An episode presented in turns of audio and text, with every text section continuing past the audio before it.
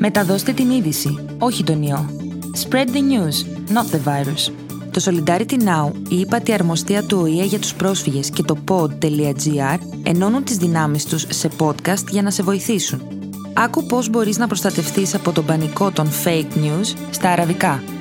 انشر الخبر وليس الفيروس منظمة سوليدارتي ناو والمفوضية السامية للأمم المتحدة لشؤون اللاجئين وموقع بود جي آر يجمعان قوتهم لدعمك بواسطة سلسلة من ملفات البودكاست. استمع إلى كيفية حماية نفسك من ذعر الأخبار المزيفة باللغة العربية.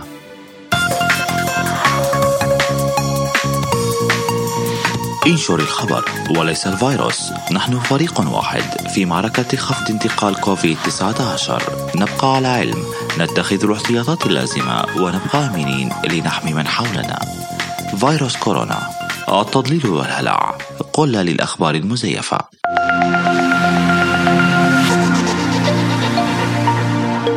نتناول في هذه الحلقة الشائعات والأخبار المزيفة حول فيروس كورونا المستجد المعروف أيضا باسم كوفيد 19 ونشارك إرشادات منظمة الصحة العالمية حول الحقائق المتعلقة بفيروس كورونا.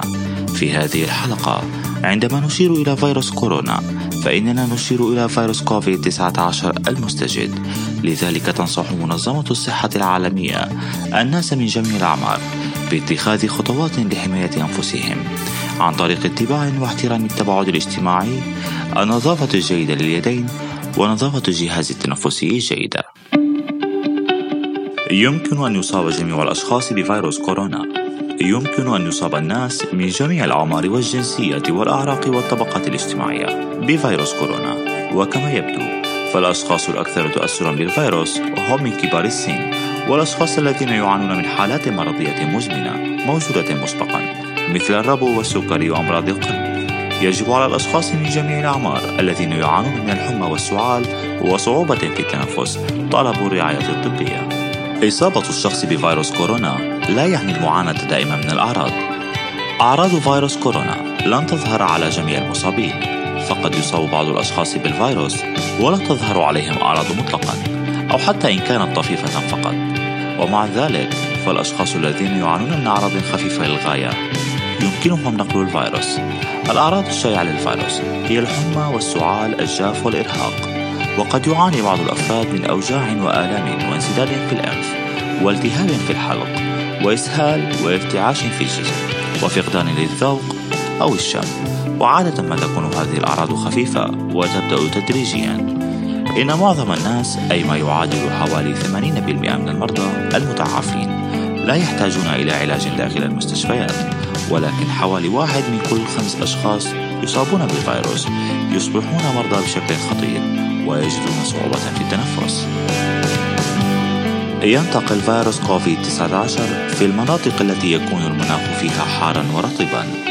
بحسب الأدلة المتوفرة حتى الآن فيروس كورونا يمكنه الانتقال في جميع مناطق العالم الحارة منها والرطبة وذات الطقس البارد. وبغض النظر عن المناخ من المهم حماية نفسك والآخرين من فيروس كورونا باتباع الإرشادات الصحية. فيروس كورونا لا يمكن أن ينتقل عن طريق لدغات البعوض. حتى الآن لا يوجد دليل على أن الفيروس يمكن أن ينتقل عن طريق البعوض لأن الفيروس هو فيروس تنفسي ينتشر بشكل أساسي عن طريق الإفرازات عندما يشعر الشخص المصاب أو يعطس أو يتكلم. هذه الإفرازات يمكن أن تهبط على الأشياء والأسطح بالقرب من الشخص مثل الطاولات ومقابض الأبواب. يمكن أن يصاب الناس من خلال لمس هذه الأشياء أو الأسطح ومن ثم بعدها لمسهم بعيونهم وأنفهم وأفواههم. وبهذا ولمنع العدوى أصبح من الضروري أن تغسل يديك بشكل متكرر بالماء والصابون أو بمطهر يحتوي على الكحول. شرب الكحول لا يوفر الحماية من عدوى فيروس كورونا.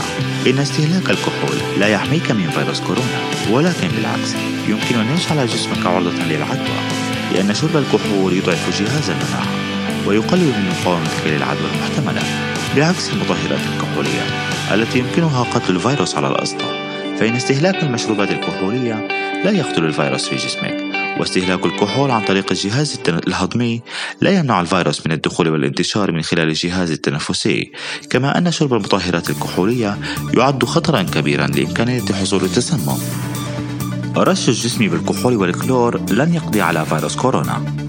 رش الكحول أو الكلور على جميع أنحاء بشرتك لا يقتل الفيروسات التي دخلت جسمك بالفعل. يمكن أن يكون رش هذه المواد ضارا للملابس أو الأغشية المخاطية.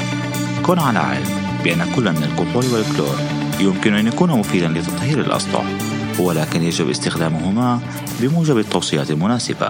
بالمقابل لتجنب الإصابة بالفيروس نظف يديك جيدا وبشكل متكرر وتجنب لمس عينيك وفمك وأنفك.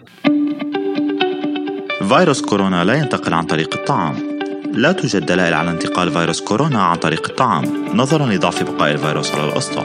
فإن انتقاله من خلال الطعام أو العبوات التي تم التعامل معها في الأيام أو الأسابيع الماضية. في درجة حرارة الغرفة أو في ظروف التجمد العميق يعتبر غير محتمل. ومع ذلك فاحتمالية إصابة الشخص بالمرض ممكنة عن طريق لمس الأسطح الملوثة بالفيروس ومن ثم لمسه أفمه أو أنفه أو عينيه. على الرغم من أن هذه ليست الطريقة الأساسية لانتقال العدوى. غسل الفواكه والخضروات بمطهر أمر خطير. لا يعد استخدام مطهر لغسل الفواكه أو الخضار أو الأطعمة الأخرى طريقة آمنة لأنه قد يسبب التسمم أو مخاطر أخرى. يعد تحضير الآمن لكل وجبة مهما. ليس فقط أثناء الوباء ولكن أيضا بشكل عام وفي الأيام العادية للحماية من الجراثيم والفيروسات. لتحضير الطعام بأمان عليك ما يلي. واحد.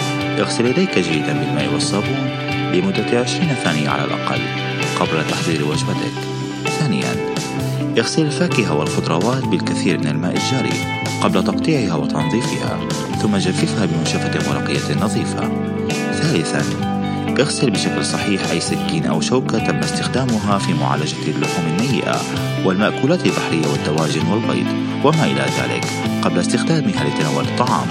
رابعا اغسل أسطح المطبخ والأواني بالماء الدافئ والصابون بعد كل استخدام. لا يساعد الثوم في الوقاية من العدوى بفيروس كورونا المستجد. قد يحتوي الثوم على بعض الخصائص المضادة للميكروبات ومع ذلك لا يوجد ما يشير إلى أن استهلاك الثوم يمكن أن يحميك من فيروس كورونا. لا يرتبط وباء فيروس كورونا بتقنيات معينة.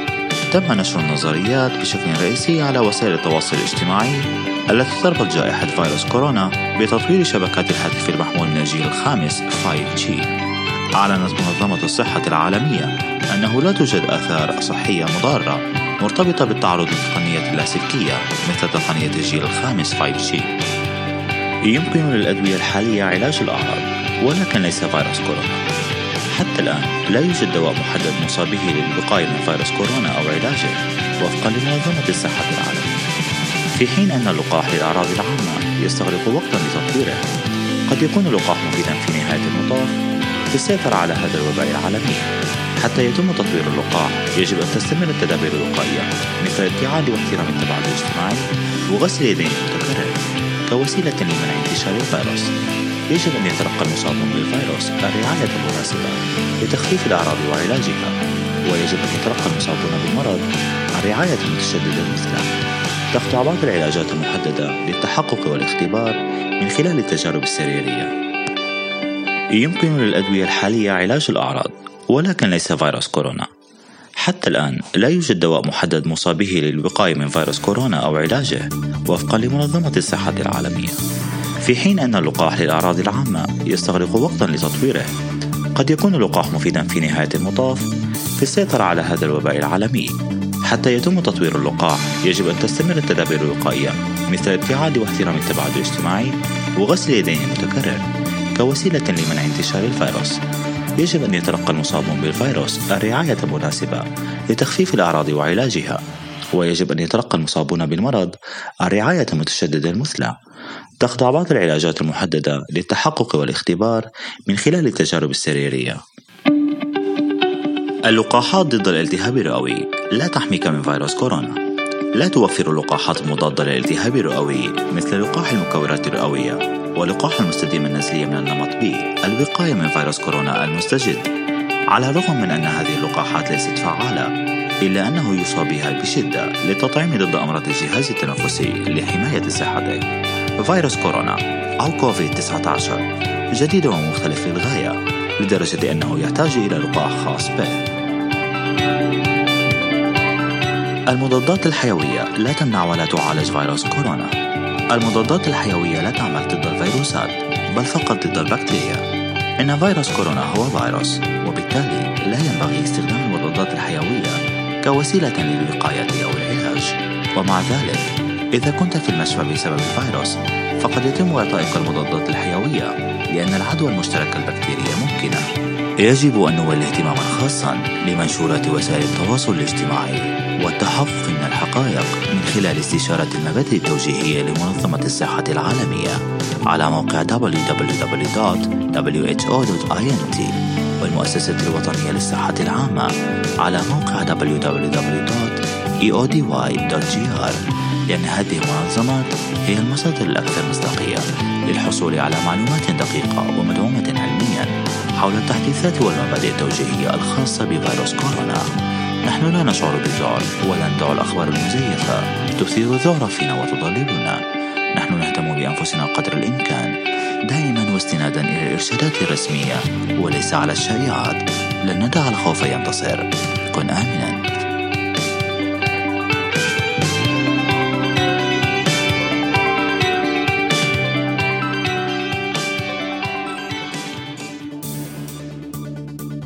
Ήταν το Frequently Asked Questions for Migrants, ένα podcast του Solidarity Now σε συνεργασία με την ύπατη αρμοστία του ΟΗΕ και το pod.gr που δίνει χρήσιμες πληροφορίες σε πρόσφυγες και μετανάστες που ζουν στη χώρα μας. Βρείτε το podcast στην ιστοσελίδα του Solidarity Now, στο pod.gr, στην ιστοσελίδα της ύπατης αρμοστίας help.unhcr.org, Spotify, Apple Podcasts ή όπου ακούς podcast από το κινητό σου. كانت الأسئلة المتكررة للمهاجرين. ملف بودكاست أعدته Solidarity Now بالتعاون مع المفوضية السامية للأمم المتحدة وموقع pod.gr يعطي معلومات مفيدة للاجئين والمهاجرين المقيمين في اليونان.